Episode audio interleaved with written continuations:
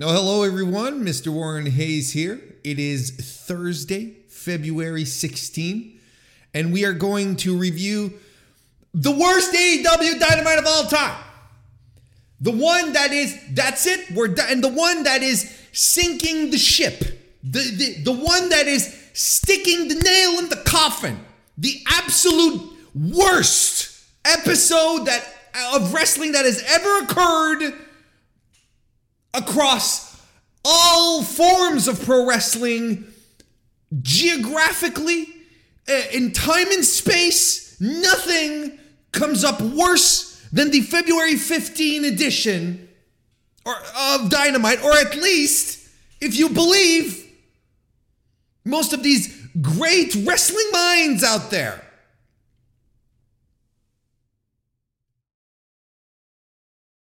You know, I had a nice little meta set up. You know how I like to start these? You know, I'm getting into a routine. I've been doing these for a while now. And I had this, this nice little meta where I was going to sit down here and I was going to talk about, I had it all planned out. I have my notes right here. I have literally my notes right here. Talking about Thunder Rosa coming back, you know, and I wanted to talk about, you know, her returning and the backstage meeting that they had where she made amends and all that. I wanted to give, you know, some thoughts and insights, but no. Instead, we have to contend. We, we have to we have to reverse engineer this horrible discourse around an episode of Dynamite where everyone is running around like headless chickens claiming the sky is falling. You know, chicken little. There we go. We're continuing down the Headless Chicken Littles. It's not even Chicken Little going around saying, hey, you know what? The sky is falling. They're headless. Now, Warren, how, do, how are they going to say anything if they're headless? Look, I'm not saying my analogy is perfect. I'm making this on the making this up on the spot.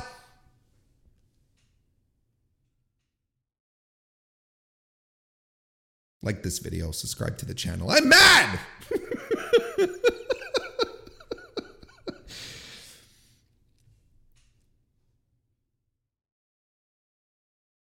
annoys me.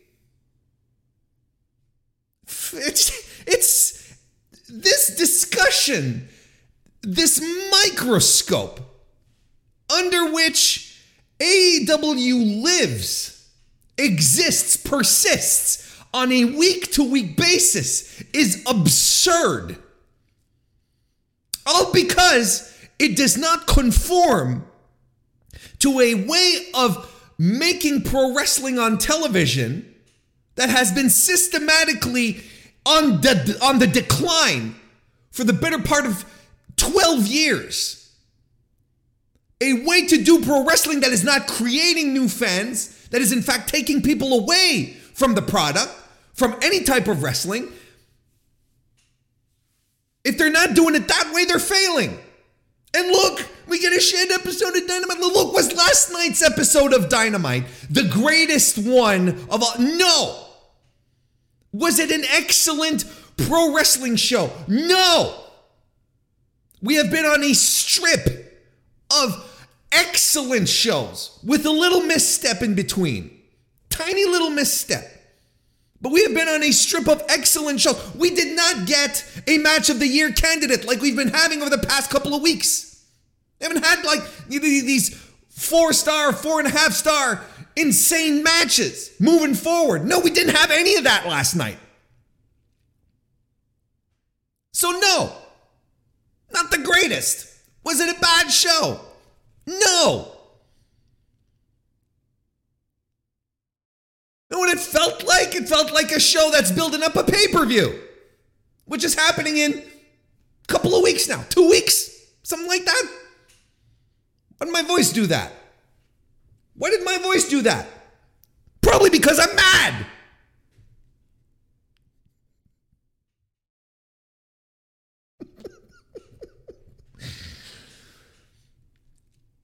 in two weeks, we have a pay per view. We got to start putting shit together. Right? The main event is set. We're setting other big matches. And here's the here is the here is the thing. Here is the thing. Tony Khan finally turns around, does a dynamite, and finally does a dynamite where there are stories. And that was the focus last night. Stories. Not the wrestling matches, not you know the you know the five star you know uh, grapple shows that you know that you know people are going to look at it and go, oh this is for this is just for move nerds, this is just for wrestling nerds. No, finally we do things with the stories.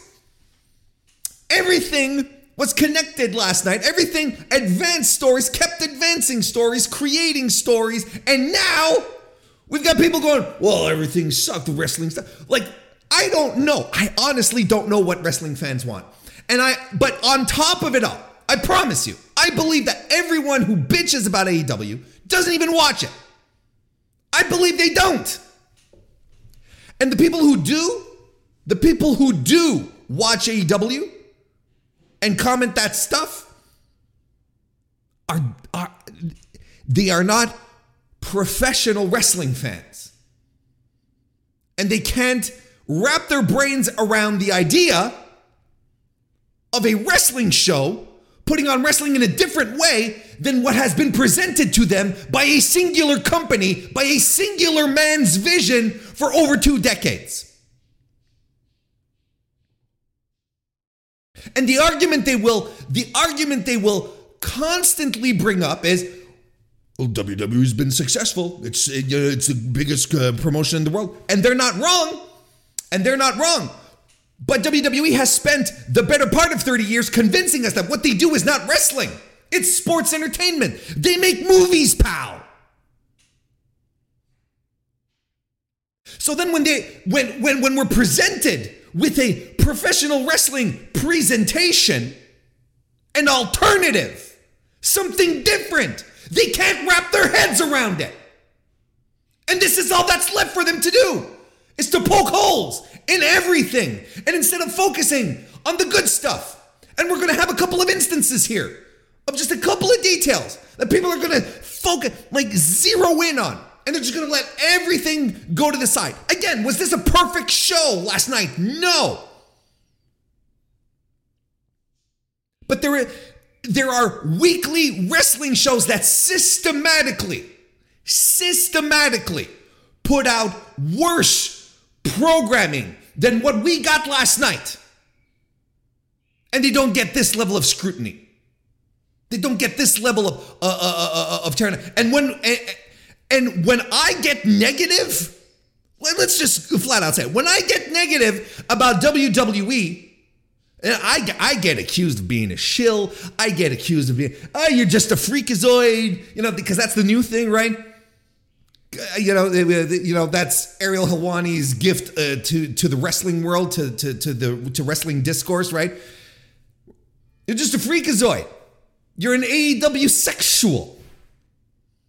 You're biased. The fuck yes, I'm biased. But I'll tell you why I'm biased. And it's not necessarily a question of AEW. I don't care. I have always, I, if there is one thing that I have always said and I am consistent on, and and, and you can, anyone can can go back and, and, and, and find every single instance I've said this and I have been true to this from the start. I will never, ever stick up for a wrestling company. It's never about wrestling company. It's about the talent and it's about what you get as entertainment. I sit, I've said it multiple times on the Mr. Warren Hayes show, and this is why I do this here. AW Dynamite right now is my favorite weekly wrestling television program. It caters to me, professional wrestling fan Warren Hayes. And on a weekly basis, there is no one who does it systematically better. No one that has a television show on national cable in the United States of America. No one does it better. And that's why I talk about it because it is a professional wrestling show. And that's why I want to talk about it. That's why I pick it apart. That's why I do weekly reviews. And it's not an AEW that, oh, I love AEW so much. I love pro wrestling. And it just so happens that AEW is delivering the, the, the version of pro wrestling that jives with me. It's not it's not rocket science. I don't give a shit on what side of the fence you fall on. It's not I this is not this is not a tribalistic war thing. This is a question that I ask to the people who don't understand or who don't who always have something shitty and te- to say about uh, uh, uh about an episode of Dynamite and always find fault and they're always moving the goalposts. What the fuck do you want out of your wrestling? Because if what you want is weeks upon weeks of community theater, of the same story being told again, but with just slightly different dressing, and you know, just moving uh, moving things aside a little bit. If that's what you want, there is a promotion for you out there. It's called WWE, and it's got everything you need. That's exactly what you got. But if you want weekly professional wrestling, you want wrestling matches, you want things that make sense, you want things that are booked like a wrestling show. There's multiple other things. There's multiple other stuff. Look, if if if New Japan had a live weekly show, not unlike this, I'd, I'd do the same thing. I'd do the same thing. I'd be sitting here doing a, a New Japan review on top of it all. This isn't a question of tribalism. This is a question of what I prefer. And it is my show. It is my channel.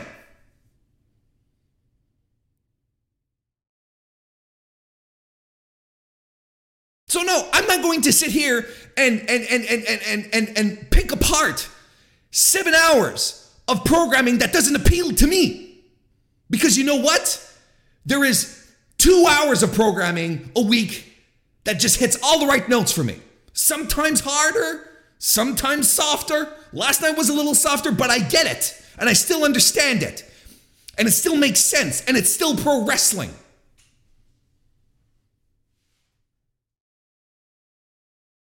But when I I, I, I lose my mind when I see people, peers, or even folks that I would that I would consider to be, you know, above my being my peer, like true success stories, looking at this, breaking it down, and saying, "Wow, AEW man in the mud, AEW man, what a what going down the tubes hasn't been good."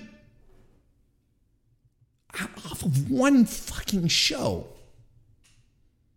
And I have said this before, and I will say it again. What we have to blame here, what we have to blame is, is reaction culture. It's this idea that you have to jump onto something and immediately have an opinion instead of taking the time to just to just sit back, look at whatever happened and just like let it sink in, let it breathe in, create connections in your mind. Take the time to just assimilate something and then come out with. Can you imagine Roger Ebert coming out of a movie theater and hopping on Twitter. No, the guy goes down, he sits down in front of his typewriter back then. He's not reacting, he's thinking, he's pondering. He's making sense of what he's seeing. This is why I do these on Thursdays. I'm not doing instant reactions. Again, I don't have a problem in and about itself with instant reactions. Everyone can do whatever the hell they want. The child of, uh, uh, uh, of, of, of reactivity culture is this. It's just people going, this sucked. And there is no, no thought process, nothing that brings it all together. There's no room for reflecting, for putting, for, for, for putting a little extra legwork. I said there's no room. There is room because y'all are here listening to this right now. I would.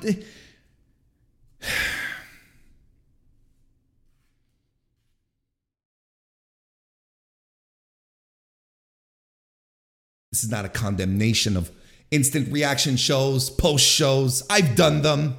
I do them again. It's not the point.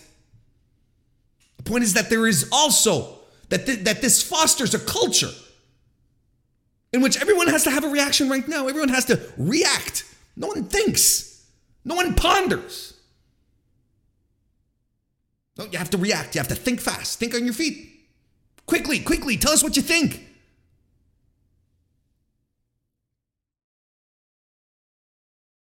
This, of course, is a generalization. Because there are moments where you can just outright react like, wow, this is great. Wow, this is terrible. I think if more, I think if more people took the time to think around, think back at what happened in relation to what happened in the you know previous show, or maybe try and see the path that is laid out before them. Maybe I wouldn't be starting my AW Dynamite review, which I love doing. Maybe I wouldn't be starting it screaming at the top of my lungs. I'm not screaming at the top of my lungs. My voice cracks when I do that. It gets really, really irritating. More so than what I'm doing right now.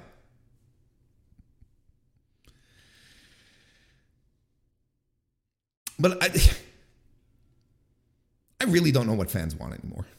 Like, I really don't. I, I don't know what the general wrestling fan wants. I know what you want. You listening, you watching here on youtube.com, listening on my podcast feed. I know what you want because you're listening to me right now, which is an indicator that whatever I'm doing is meaningful to someone and that there is an audience out there. Maybe not the biggest audience than if I were here where, where I was sitting here and we were discussing, you know, Cody Rhodes and and Sami Zayn perhaps main eventing night two, you know, going through all of those. But there are oodles of podcasts who do that. There are oodles of podcasts who do that. And and right now, I think there's a lot of fan talk and the analysis on certain things uh, when I'm in regards to uh, Sami Zayn and, and, and Cody. There's a lot of fan discussion. I think the analysis is pretty simple. I think people are overthinking it because WWE has created fans who overthink pro wrestling because it can't just be about going into a ring and settling a difference. It has to be much, much more convoluted than that for us to get to get us to care, right? It can't just be, I'm excited to see these two excellent pro wrestlers kick the shit out of each other. No, no, that's too that's too basic.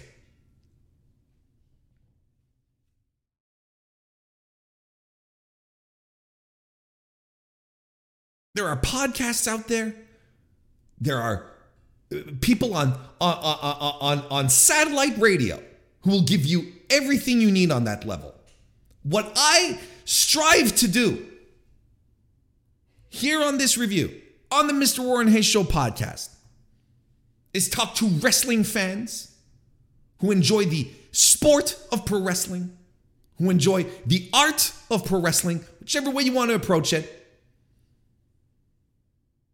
who have sensibilities that are awakened by things like AEW, like New Japan, like Ring of Honor, like the indie circuit.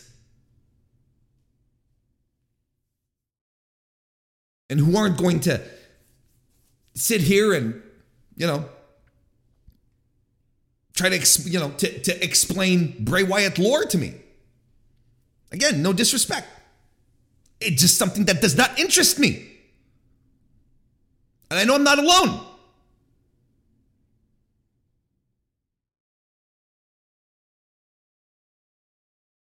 And it is difficult for me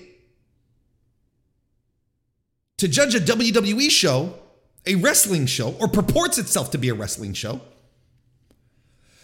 on any other level than as a wrestling show. So I can understand why WWE fans have difficulties wrapping their heads around something like AEW. I, I understand it.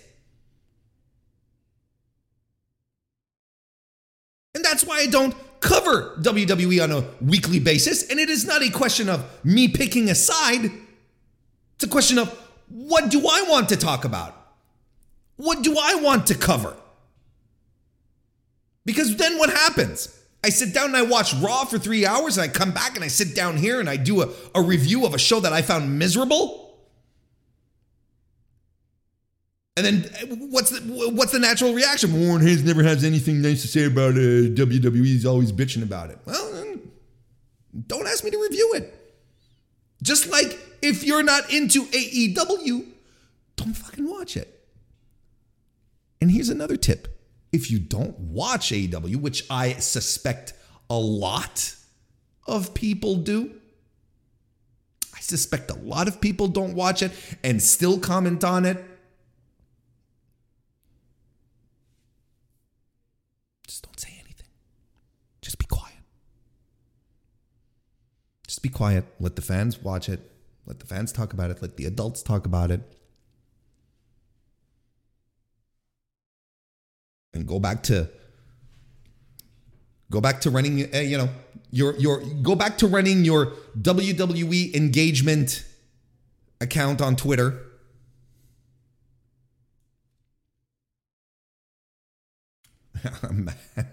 I'm so sick of this. I am so sick. So what we're going to do here today, and this was this was an episode that was conceived for people who who who say AEW doesn't have stories. This was made for them, and yet they're still not happy.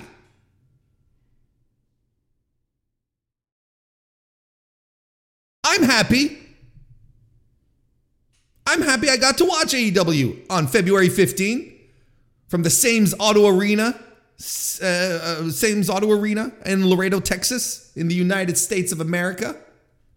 That's what we're going to start talking about right now. First of all, before we get into it, throughout the evening, we got a few updates to the Revolution card. There's probably more that are going to be announced on, on Rampage. So maybe by the time you listen to this, if you listen to this past Friday, it'll probably be old news. But uh, of course, we have the main event MJF defending the AEW World Championship against Bryan Danielson in a 60 minute Iron Man match. We have the Guns. We're going to defend the AEW tag team titles against the acclaimed and two TBA teams. We're going to talk about that, of course. Samoa Joe versus Wardlow for the TNT Championship, and Hangman Page versus Jon Moxley in a Texas death match. Let's get to this show. I've ranted enough. Eight man tag team match starts off the show. The acclaimed, along with Billy Gunn and Orange Cassidy, defeated uh, Jay Lethal, Jeff J- Jay Lethal, excuse me, Jeff Jarrett, Satnam Singh, and Sonjay Dutt. Show, of course, starts off with a uh, with an in, uh, a, a, a little tribute to Jeff's father Jerry, who passed away. One of the all-time greats, last of a breed, legitimately last of a breed of wrestling promoter, wrestling mind. Anyway, Anthony Bowens here in the match gets a famous early on. Power slam by Max Caster. Sonjay Dutt does some fantastic annoying stuff. What a what a fantastic mid-card annoying shit heel is our boy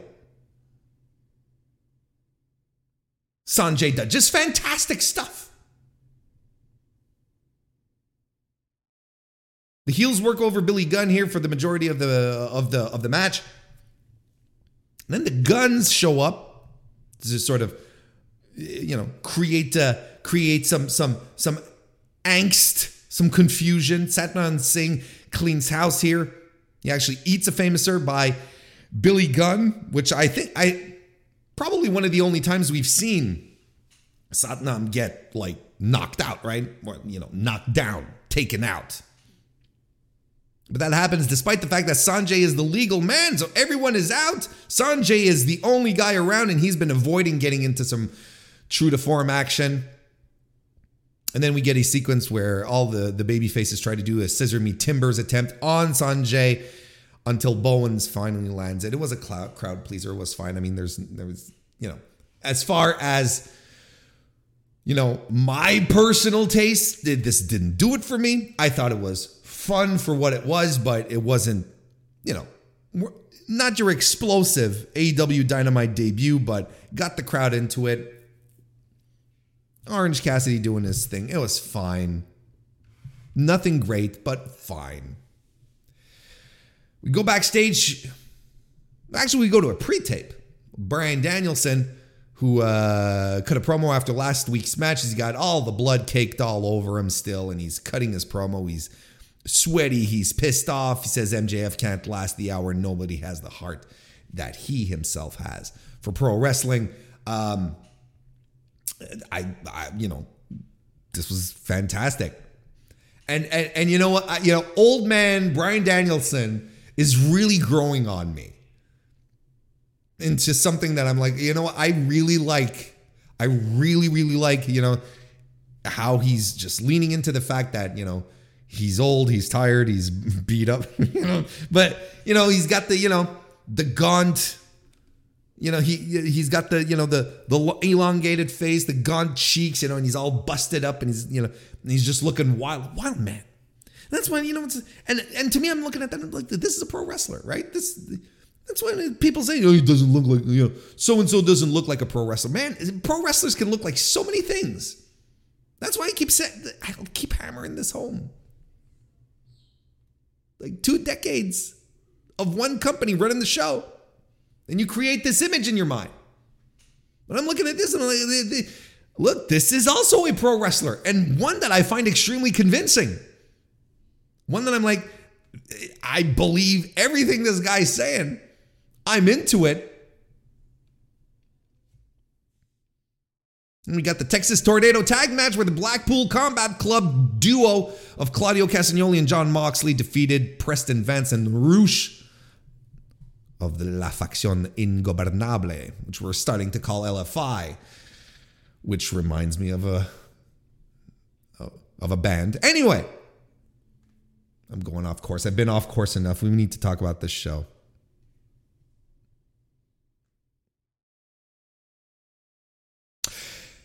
Match of the night. Adam Page is backstage watching this match, three quarter position. I'm like, no, stop it, stop it. No, don't do this.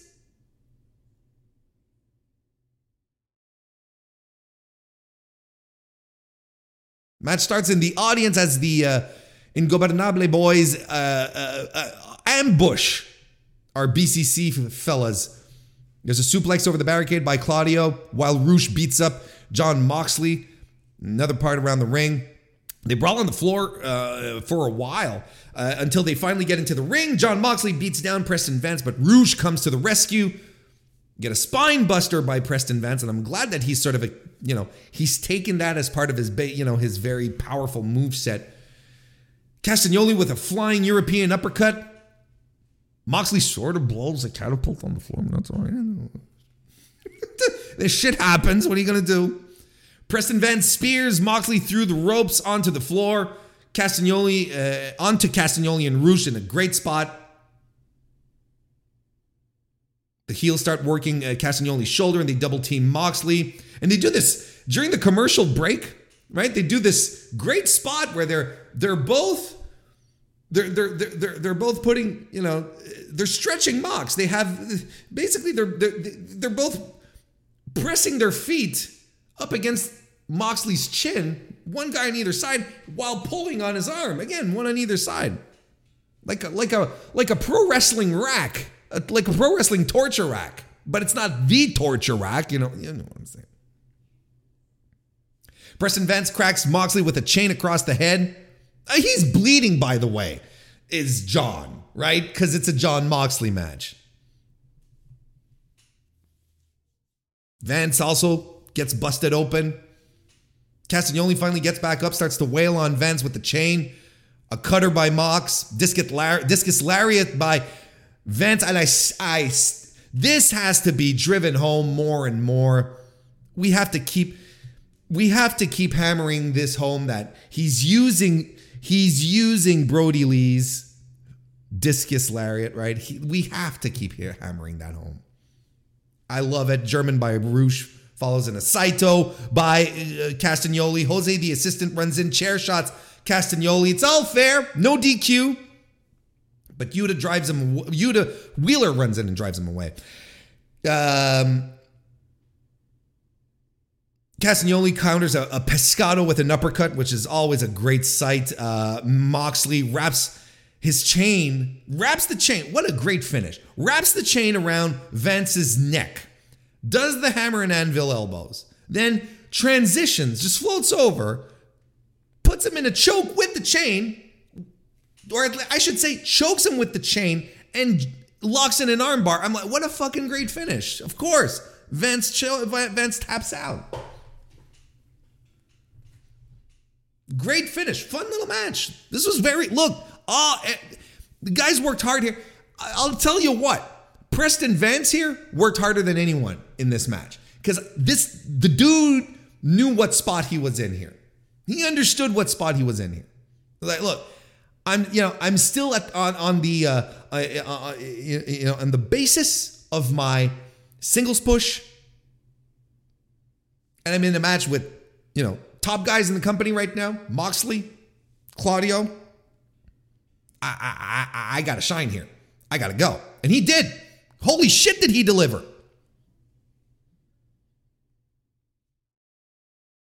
What a great great finish and some great work by Preston Vance here, who really did shine. I found his work was tremendous. Just great stuff. Want to talk about great stuff? Jim Ross sat down with the to, to have an interview with Wardlow. Perfect. This is also the best way to use Jim Ross, for being honest. This was this was excellent. Wardlow is there. He's talking about his relationship with his father. And he said that they had a good thing, you know, a good relationship going until he was about eight years old. Then his father left. His father came back into his life when he was a young adult. But when he came back, and, and, and he had he came back and he had stage four cancer, Wardlow had already started training to be a wrestler at that point, and Wardlow, you know, said he he said his dad made it to his first indie show, and he was proud of his boy. Fortunately, his father passed away, and Wardlow initially grew out his hair and beard because that's what his dad did, and they were showing pictures of itty bitty Wardlow with his dad, who had the fucking wild man look. You know, it's like um, fucking uh, Bruiser Brody. So what? Why are we saying all this? Because this leads into the fact that Samoa Joe cutting his hair, Wardlow's hair, a couple of weeks ago was a massive sign of disrespect by Joe. Because Joe knew this story while they were a tag team. I'm not inventing this up. I'm not. This is all stuff that was said. So Wardlow is taking this very personally.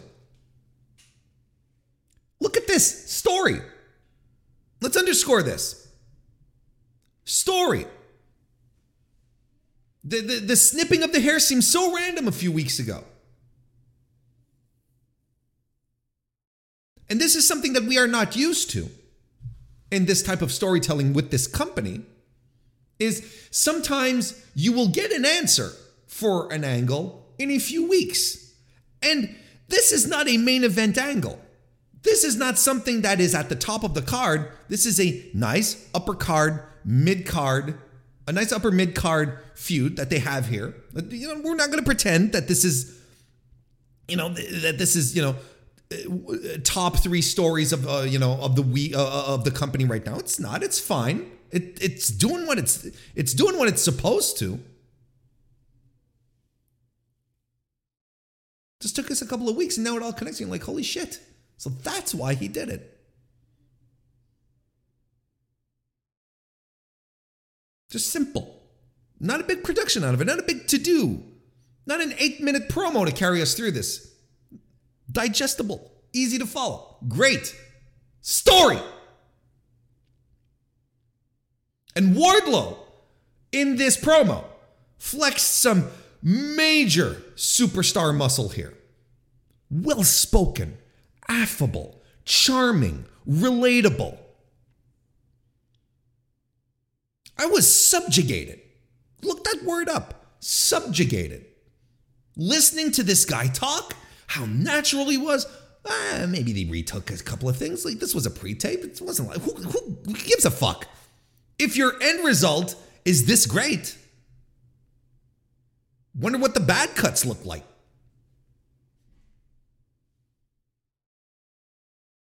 Big outing for Wardlow here. Gave us a something that we have not been used to eh, eh, we have not seen from him yet and that he has massive star power appeal and he can do it. This was very good.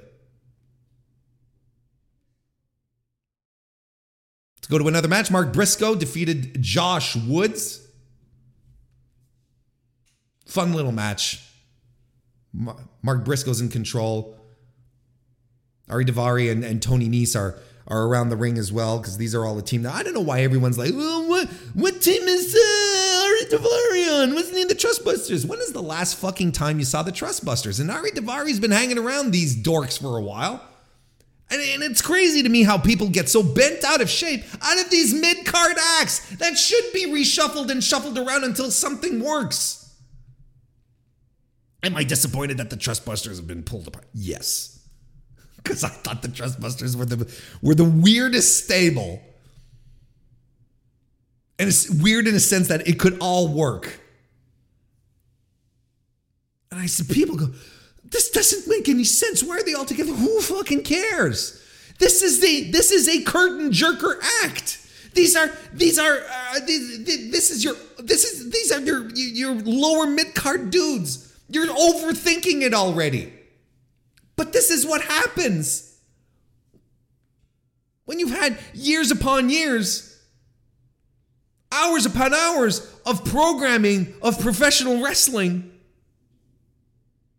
where all you got was nonsensical angles and you know we tell stories pal we tell television you try to make the connections because if they're telling stories then all of this should make sense right from top to bottom and then you're picking everything apart this is an opening angle act. And this is a, this is a curt. These are jobbers. They're supposed to lose to the stars. Who cares?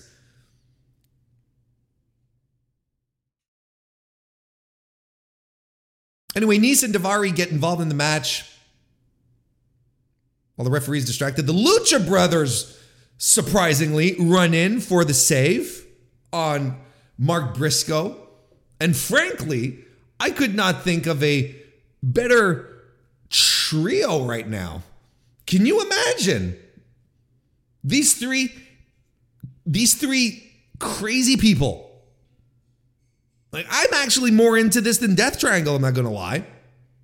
I think Pac should be off doing his own thing. I think Pac should be a, cha- world championship contender. I like this more. Anyway, suplex off the apron by Josh Woods, and the Shining Wizard, uh, Shining Wizard follows. Uh, Briscoe gets back in control with some redneck kung fu. Cannonball senton off the chair in the ring over the top rope. Just fantastic stuff. Mark's like, yeah, you know what? We're still going to go crazy. Hits a razor's edge. A Jay Driller is avoided into a chaos theory by Woods. DVD followed by the froggy bow for the win. This is what we're going to be doing with Mark Briscoe moving forward. I'm completely into it. He got the graphic last night being all elite. I'm happy. Happy for Mark. Happy that there's going to be some sort of good denouement for him in all of this. We can have the discussion about whether or not this should have happened before. Probably on the Mr. Warren Hayes podcast. Good little squash match. If you want to call it a squash match, an enhancement match. Renee Paquette is backstage and she's having her own sit down interview with Adam Cole. Says he feels great and he loves being back on the road with AEW and you know he's learned to celebrate the small victories like like uh, being able to look out of his right eye without it twitching and, you know, driving without throwing his guts up, you know, all that stuff. It's very sincere, a very, a very sincere Adam Cole. And it's, and then that's what's bugging me. that's, and I'll tell you why. Because it's so very much, I'm so happy to be back kind of thing. You know, I'm excited to get back. You know, I'm listening to this, and I'm listening to this with Kristen, and we're both sitting there and we're going like, wait a second. Adam Cole is being he's being too sincere here. Don't get me wrong. You know, he he can he he can work this down whichever way he wants. You know, he came out to a huge reaction a couple of weeks ago when he had his surprise return and cut his promo and everyone was thrilled for him. And he's a you know, he is a legitimately nice guy, um, a guy that everyone really likes. Everyone was very happy for him. And, but they're driving this home so hard, you know. Adam Cole, happy to be back, know, and he's being so cheery and smiley, but not he's not overdoing it. Like I said, he's very sincere about it. He's all, you know, rainbows and sunshine right now. But you I cannot put it past Adam Cole the character as opposed to the human, right? Adam Cole the character to pull a dick move on us. And I think he's setting us up for disappointment here. I think he's setting us up. Cuz he said he's he's sent a couple of things. He's talked about a few things in code here. I feel like there's a lot of chapters to my story that haven't I haven't been able to explore yet. What does that mean? And he says he looks at the and he's putting over the roster. He's putting over the roster. Look at the roster. He says it's stacked, you know. So he knows he has to be as prepared as humanly possible.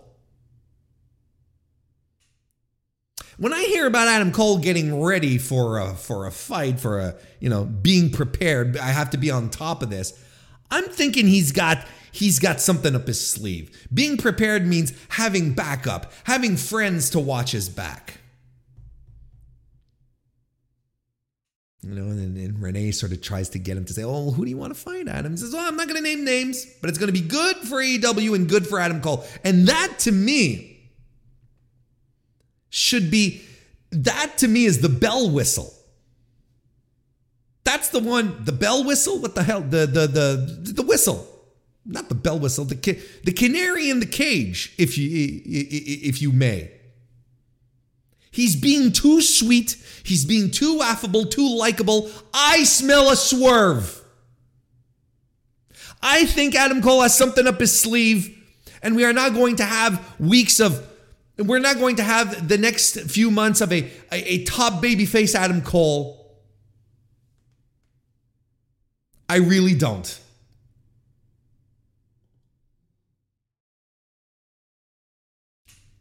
Story. Next, we have an MJF promo. Takes his sweet time coming to the ring over the quarter hour commercial to, and he's taunting the audience. He tosses a dude phone away, throws a drink to a dude's face, and whatever. He's doing just some fantastic asshole stuff because that's what he is, right? He says uh, Danielson has no idea how much these fans loving him pisses him off because not too long ago these schmucks, schmucks, excuse me, used to be devil worshippers. But he knows these people are disgusting, fickle little monsters. There's the fickle, fickle, fickle, fickle. He hates Danielson because he has these people convinced that Danielson is better than MJF. Is it because, and he asked the crowd, is it because he entertains us the best or does the coolest maneuvers? Or is it because he puts on five star bangers? And uh, yeah, by the way, we are saying banger now is a heel thing. Uh, we're just going to put that out there, right? We know this. I've been calling for it to end. Taz called it to end. So, you know, if MJF is using it, then you and you're using it, you're a heel. MJF says, you know what? You get into the business for one reason only, and that's become world champion. And last he checked, the only way you're the best in the world is if you're the man holding the AEW World Championship. something that Danielson has never accomplished. So he hypes up the match, you know, says Danielson's going to give him a, a, run for his money, you know, and never, never underestimate how good of a promo, basic promo this is, because MJF will never outright like bury a guy. He will always, you know, he'll say, like a good heel should, will still put over the guy in in certain ways because he's saying, you know, he's going to give me the hardest match of my life. You know, he's going to eh, put everything he learned in all of these international countries where he's wrestled all over the place, Mexico, Japan, so on and so forth says he's going to put this all to to to use. So he's putting over Danielson regardless. But then he says, "Look, if you don't take my word for it that I am better than Danielson, that I'm going to win, then maybe you should listen to a man that Danielson considers his mentor, Christopher Daniels, who comes out, hands him the mic, and he says, you know, tell uh, uh, Chris, tell us the truth about Bryan Danielson. And Daniel says, full disclosure, MJF paid me a shitload of money to talk shit about Bryan Danielson on national television tonight. And he has the envelope and he says basically he's not going to do it. He says, if there was a time in my life that I would have happily taken the money and buried Danielson for hours, yeah, probably, probably when you were gone from TNA, am I right? Uh, but he puts over Danielson says he watched the Dragon win King of Indies in APW in 2001, which directly inspired the creation of Ring of Honor as a promotion. And Ring of Honor brought real pro wrestling to a fan base that was starved for pro wrestling at the time, not unlike four years ago when AEW popped up.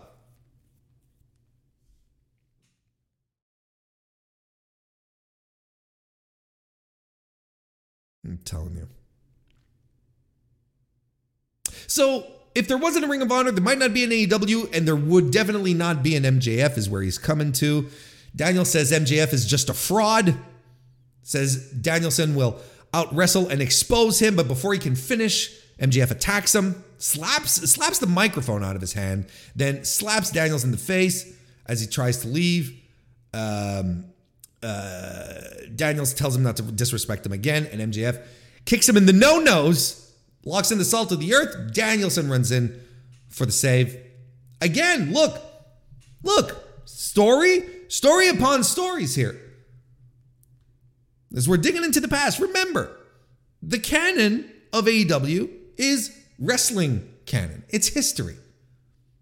So we're digging up the past, we're bringing things up to surface. Sorry, y'all, you didn't have a, you know, uh, uh, uh, uh wrestling packages showing AEW uh, showing Bryan Danielson winning an APW. You have that. Then again, look at what Daniels does. He preys off of MJF's insecurities because the minute he calls him a fraud and he says that he's going to be out wrestled and exposed, that's when MJF gets aggressive. That's when he that's pushes pushes him over the line. And this has been MJF's thing. His insecurity. This is why he puts wrestlers through these gauntlets, these wrestlers who he knows deep inside could overcome him, that are better than he knows Danielson is better for him, than him deep inside. But MJF is insecure. He he needs to that's why he talks a big game. That's why he pretends to be who he is, like putting on airs, showing that he's money and he's been he gets teared down, torn down quite frequently. That just makes him angry or makes him madder. That's why you start, that's why he transitions from being smiles and, and, and goofs MJF into something a little more sinister. That's when that's when the claws start coming out. It all makes sense. It all makes sense if you watch the show. If you watch the show, this all makes sense. But if you're following bloggers, tweets, GIFs. You're just going to sit back and you're going to be like, ah, same thing as usual, same thing. Whereas we are getting true character progression. All of this makes sense in MJF's character. Sorry, he's not standing there emoting and talking at a pace to make sure that everyone understands that he is the AEW World Champion. Me guess. I, I, I like. I don't understand how anyone is not does not see this. We're willfully blind at this point. I I don't want to, but the, what I will have much more respect for you if you just come out and say I do not like this, as opposed to trying to come up with try to intellectualize why this is not working for some reason because it, maybe it's not working for you, but it is working. And it is there. And maybe you're just like, mm, you know what? I need more QR codes. That's fine. That's fine.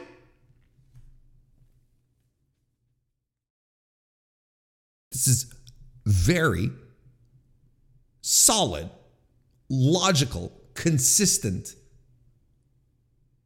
compelling storytelling. I don't know what to tell you. The Gunns cut a promo about how they're the world tag team champions and whatnot. Look, we're going to talk about something that doesn't work for me in a second. Jack Perry defeated Brian Cage. It was one of these, uh, another one of these big man, little man matches. Look, the match was what it was. I, I thought the match was fine. You know, the idea was to, you know, Jungle Boy to get a win over a, you know, Cage was this enormous guy.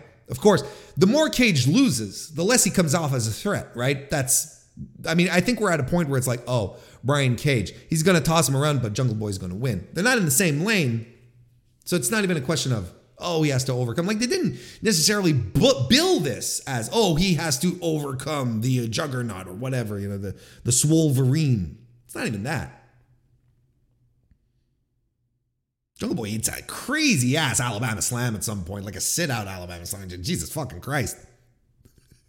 The buckle bomb and and he does Jungle Boy does this diving splash, and not a diving splash, a a a, a tope con hilo, right?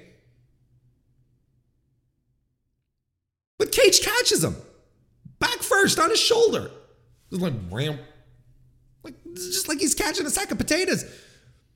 Jungle Boy lands, you know, back first on his shoulder and no one's collapsing. It's just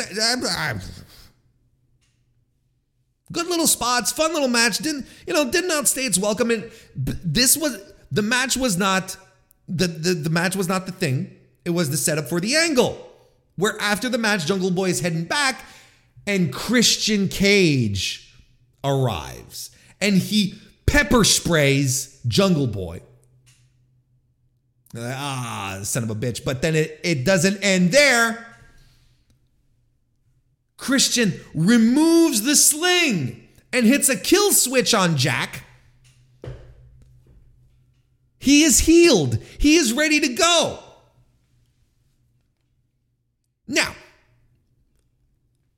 let's take a minute here. I'm going to take a wee little victory lap couple of weeks ago i was right here on this on this very review and i was lamenting the loss of jungle hook. I'm saying it was a bad idea but i was like you know what? Here why would they be doing this? Right? They didn't start a singles run for jungle boy to toss him back into a tag team for sure. So what did i say right here? I said this is probably an indication that christian cage is getting ready to come back. He's almost ready to go. I said that two weeks ago, right here. Right here. That I felt it was a signal that Cage was going to come back. Two weeks later, he's back, he's healed, and we're probably getting this match at Revolution.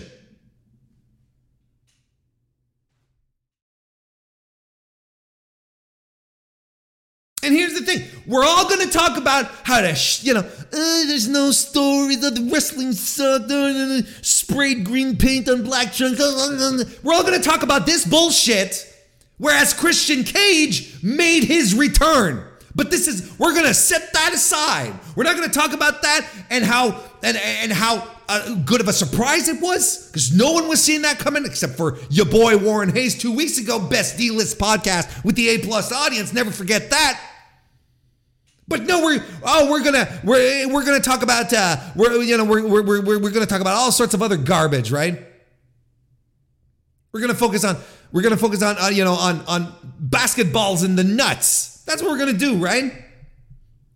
Talk about top guys doing comedy.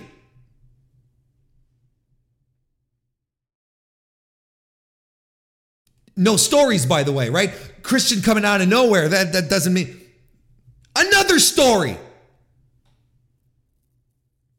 And we're going to look back at the Jungle Boy, his thing, and how this was handled with Christian Cage's injury once that happened. And we're going to look back on this and we're going to be like, you know what? This was well booked up until this point. Kept Jungle Boy relevant in the mix.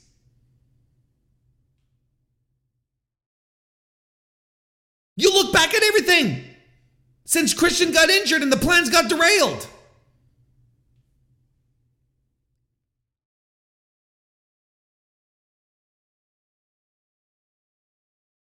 Renee Paquette is backstage with the Gunn Clubs. Well, they're talking about the, the, the Gunn Club's first big title defense is going to be at Revolution.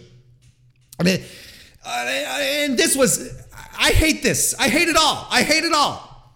Now, if, if we want to talk about something that is indeed bad, this is bad. Now, you, if you've watched, listened to me before, you know I don't like title matches being defended in multi-person scenarios. You know, four ways, three ways, triple threats, fatal fours, whatever the whatever the hell you want to call them. I don't like it. Give me one-on-ones. Now we're going to have now we're the match was essentially set up to be the Gunns versus the winner of a battle royal next week and a battle royal after that. And it's going to be a three-way. But then the acclaimed arrive and say, "We're cashing in. We're cashing in our rematch clause." I'm like, "Oh, oh, what a slippery slope we're just we're on here, folks. Ooh la la la la, no." And we're making the Revolution match now a four-way.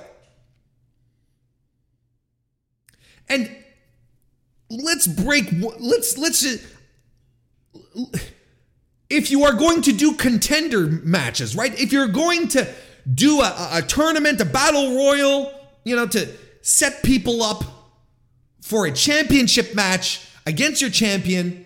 Just have one person go through it, right? Have one person do the tournament or the battle royal. Why are we doing two battle royals to add two teams to another team? Why is why is this make why are we contending for a multi-man match with contendership matches? If you're doing a contendership match, then you should have one contender. Like, this in and about itself, I do not like. I think it's dumb, especially since it's leading us to a multi-man match, which I don't care for. And now the acclaimed are adding their thing in. This was all a little too convoluted and it's a little too much. And I don't know what they're trying to protect here, but I'm going to tell you one thing. If you were to tell me four years ago, when AEW started, that the tag team division four years from now was going to be reduced to a, a little bit of a joke, having more multi man defenses than anything else. No real. Co- and that the tag team situation would be would be this and we'd be getting four ways on the pay-per-view i wouldn't believe you because when AEW started the tag teams were an attraction it was something that they had banked on. They say, you know, we're, this is going to be the home for tag team wrestling. And you can argue, easily argue, that for a long time, they weren't wrong. What the hell happened to the tag team division at this point? And it cannot just be because the Bucks are in a trio. I, there's too many talented tag teams to, to, to, to even be considering this you know, they started doing one of the things, another pet peeve that I really don't like, throwing two singles guys together into tag teams. I I've never been a super fan, super fan of that, especially when you have established tag teams like the Bucks, like the Lucha Bros, like FTR on your roster.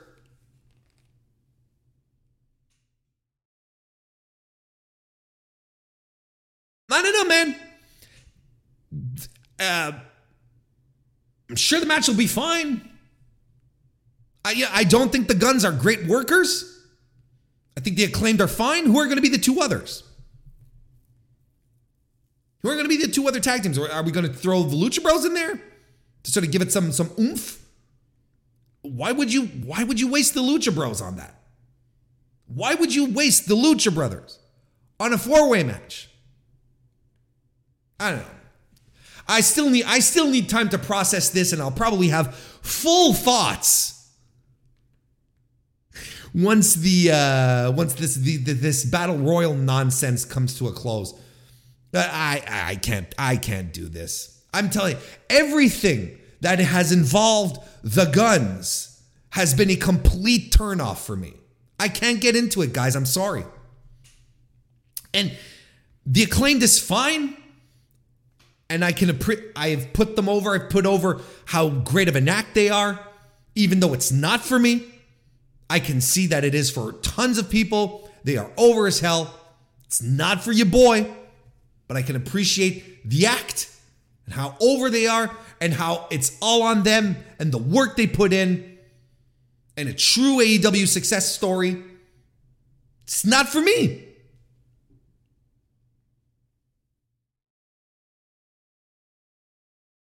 The Elite cut a promo about NBA All Star Weekend because they they like the basketball. And uh, AR Fox and Top Flight pop in asking for another match on Rampage. They do jokes about balls. Matt tosses a basketball in Cutler's no nos, and we have a rematch on Rampage, and I like it. I, if you have the match, fucking run it, rerun it. It's look. Why would you? Doing the same thing over again. We're not sitting around watching Jinder Mahal versus Baron Corbin for the sixth consecutive week. This was a fantastic match that we got last week. Why not do it again? Do it again. Run it at the pay per view again. I don't give a shit. This was great stuff. Did you hear that the this is another complaint at the elite? You, you I'm, I'm going to be talking about this on the podcast on on Tuesday because this is you know news you know regarding Kenny Omega's contract and the Observer's coming out tomorrow, and Dave is probably going to have been fed a bunch of information regarding this and so, you know, there's going to be a lot of talk about, uh, I, am sure. But, you know, now the thing is that everyone said, oh, the elite should leave AEW because all they're doing is comedy spots. Do you not think that this is. that do you not think that this is kind of what they're going for that this is what they want have you are the jacksons and kenny omega teaming together like new to people is this a new thing i swear there are people who don't watch the show i swear Adam Page defeats Kip Sabian. We're gonna. I'm going over on time here. I'm gonna speed up a little bit here. Again, uh, okay match. Nothing really to talk about. You know, I thought Kit, you know, Kip Sabian got his shit in was fine, but you know, got lariat, lariated and dead-eyed by Adam Page for the win. And a dead-eye, not the buckshot. His secondary finisher did the job here. So again, I keep telling you all this, but this is important. This is the concept of lanes. Kip Sabian is not on his level here. I forgot to mention that Kip Sabian earlier in the evening attacked Adam Page backstage with Butcher and the Blade, right? Because he probably paid them off to do it, whatever. To sort of weaken him up. And even though he, you know, Adam Page got beat up previous, he just came out here and he took a beating, but eventually just ended up destroying Sabian, and that's fine. It's not that deep.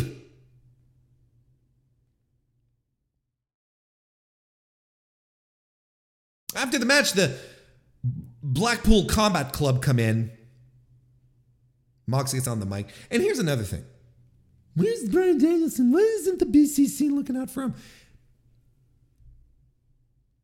I swear, people don't watch the show or have the memories of, you know, worse than a goldfish. Because I've been told recently that goldfish actually have a pretty good memory, as opposed to what the common saying is. BCC and Danielson have always been a bit iffy. It's uh, they've always been a bit at odds, right? Don't you remember? Danielson was like, you know, getting into Yuta's face and Yuta into his face, and Claudio was trying to keep the peace. And there was, you know, don't have to be breaking up for there to be tension. It be tension. But most importantly, why would you start adding Danielson into this stuff and the BCC into Danielson stuff and start muddying the waters unnecessarily? Streamline, clear storytelling. And you know what? Maybe it's a question that, you know, I watch since you know, and, and, and a lot of people who watch New Japan, maybe or, or uh, not just New Japan, but uh, Puro in general. It's like factions exist, groups exist, but they're not always running out to cover each other's back. The Bullet Club is one thing. I, a couple of weeks ago, I watched on a New Japan show, Yo take out Hiromu after the match, working his leg, beating down on it after the bell, while Shingo and Sanada just stood around, who are all in the same faction. And Shingo at some point starts going, he comes down next, you know, Yo's got fucking Hiromu in a figure four on the floor, and people are trying to pull him apart. The young lions are in there trying to pull him apart, and Shingo sort of, he's next to, he walks up and he's pointing his fingers, going, hey, you gotta stop doing this. No one's putting the boots to Yo. No one's, you know what I mean? Maybe, look, again, it doesn't bother me half as much as it bothers other people, clearly, but the basic principle here is that we're not muddying the waters. Because then what would be the thing? Why is Danielson getting involved in Mox's thing with Adam Page? And vice versa, right? No, this is unnecessary. I swear, there is no winning with people sometimes. Did you know this would happen? I know you know, because y'all are smart. Anyway, Moxley gets on the mic, says Page got his ass pinned last time they fought, and there was there's no chance he will ever ever beat Mox again. So you know, as far as this issue that you feel we still have, let's just let it go. Page says he's not happy with their last with the result of their last match, and he doesn't think Moxley is happy about it either. Mox had hoped that they have that. Uh, Mox said that you know I kind of hope that uh, you'd have some friends to talk you out of doing this bad decision, talking to a smarter decision, but uh, emo cowboy ain't got no friends. Cue the Dark Order coming out. Not not much of a reaction. Not until we got into the thing here, where Evil Uno is pumped. He's pissed. And he gets right into Mox's face. Hangman is telling him, no, what the fuck are you guys doing here? Get the hell out. And even sh- Evil Uno shoos Hangman away. He goes, no, no, no.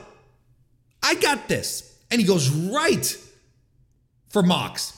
And he's saying that he that these boys have got Hangman's back for two years. And Evil Uno is not afraid of Mox, and he pie faces Mox. And that got a reaction. Fired up Evil Uno in a suit, looking good.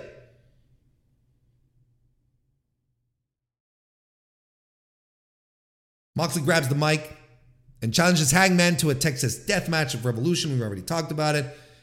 Just purposefully looking right past Evil Uno. Fun little segment, and look what we got here. More story. Oh my God.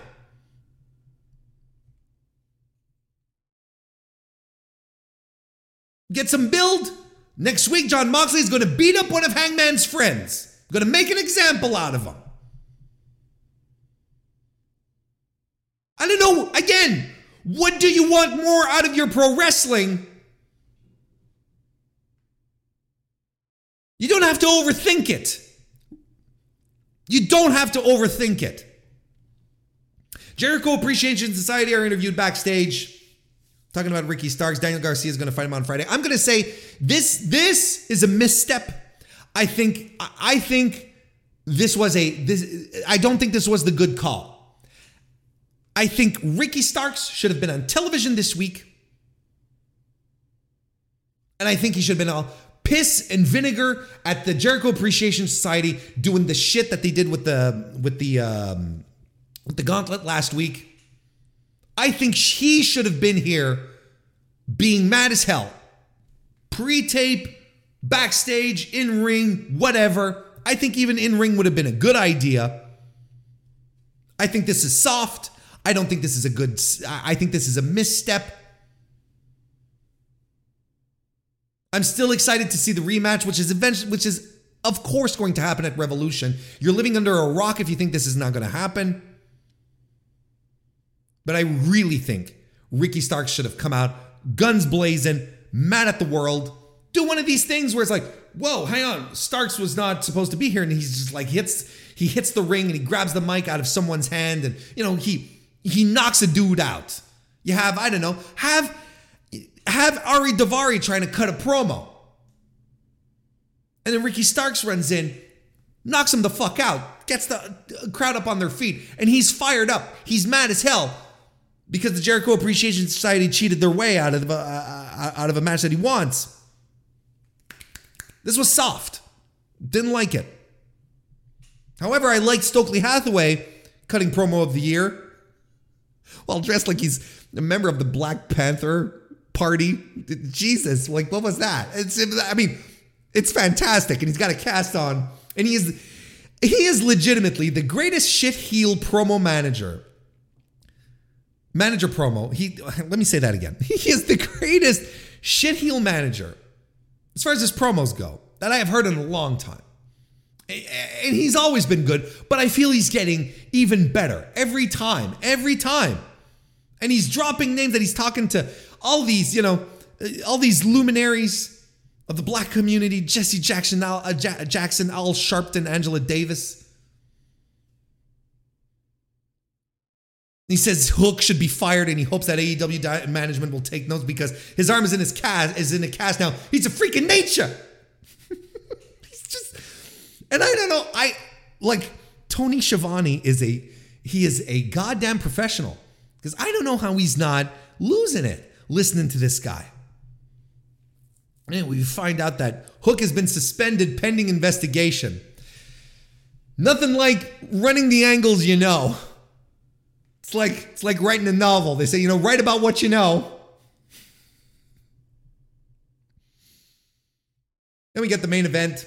Ruby Soho defeated Britt Baker and Toni Storm. Uh, cage match is being particularly brutal in this on this uh on the results here. I think it's unjust. I don't think it would look like I said, nothing on this card was like a fantastic, great breakthrough match. We had a fun, a fine, well worked uh, uh, tornado tag team match. And you know what? This match here, there was no slow moments. These women were these women worked hard telling the story they had to tell here. There was a plan to begin here.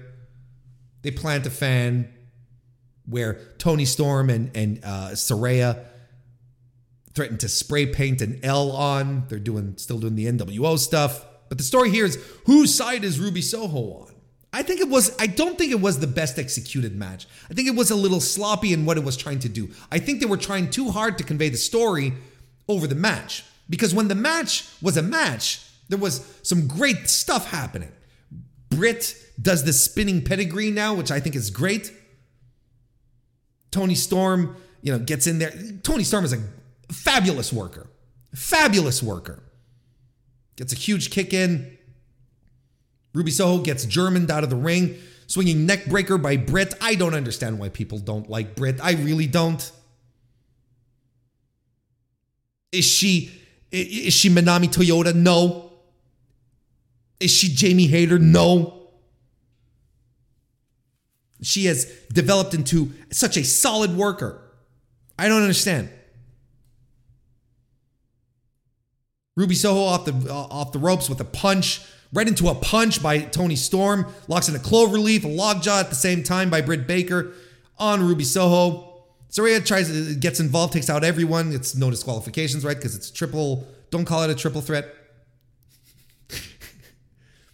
Then they do the you know the painting of of Toni Storm's ass for the hip attack. Oh, it looks like she farted. Oh, and this is this is the shit that people are going that people are going to talk about for a week, and they're not going to talk about any of the story development, and, they're going to pursue this this tale that AEW doesn't have stories. They're going to they're going to pursue this narrative while focusing on well, we couldn't even see the spray paint. Maybe she should have maybe she should have had white trunks. Who gives a fuck? Was it was it a poorly constructed idea? Sure. But is this what you're going to focus on? This is what you're going to focus on. Other than the fact that we had the women in the main event of Dynamite, there was no title involved. It was to advance this story, this big story for the women's division. Ruby Soho gets the win. Again, not the greatest thing, but I'm going to tell you one thing. I'm I'm starting to I'm starting to lose faith on this Saraya stuff. I think I'm starting to think she's she's a bill of goods. I think Toni Storm Toni Storm's the worker. She's in there putting in the reps. She's solid. She's smart.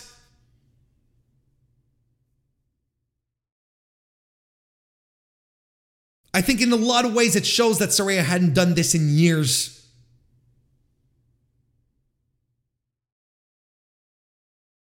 Starting to doubt that this was a this was a proper path.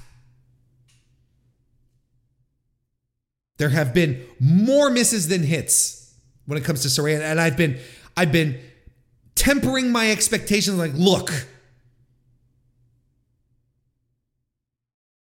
and hasn't done that. She hasn't done this for a while, and I am willing to give her the benefit of the doubt. I think she is a name. I think she has value. There is value in the Paige Saraya name, but right now I think there is a lot of damage that's being done to that aura. I'm not confident. I'm wondering what she can provide because there's nothing she's doing here that is outlandishly special and that could not be anyone else on the roster. I don't know, man. I'm not too I'm not too keen on how this worked out. I like Ruby Soho still in the middle of it all, but look, it's a big time angle for the women and Tony wants to give it importance. Main event spot. Let's go. Am I going to sit here and tell you all the ailments of AEW's women's division have all been cured? No, it's not what I'm saying at all. But clearly, he has hopes for this. I do. As someone who wants improvements in the women's division, I want this to work out. Little convoluted, little sloppy. Not sure this was the best resolution. Ruby, she should, she needs to tone down the the the, the emoting. There's a lot of little things, and all, when all the little things sort of come together, you're like then it, it becomes like a gelled thing, and you're like, ah, but we're getting stories.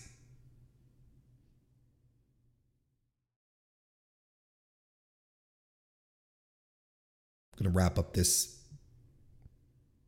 review. Leave a like if you haven't already subscribed, if you don't mind me being mad.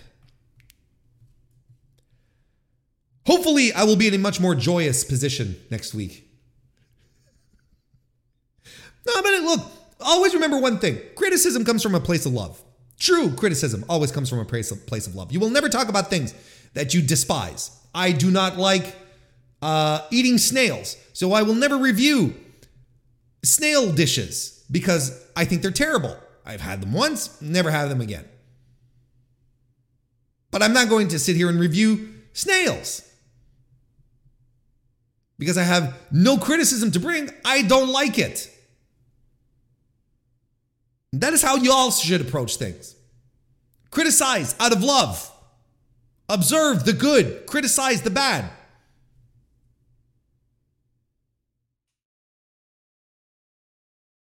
Hope you all have a great rest of your week. I'll be back on Tuesday for the Mr. Warren Hayes show. Leave a like, subscribe, all that stuff. I'll see you next time.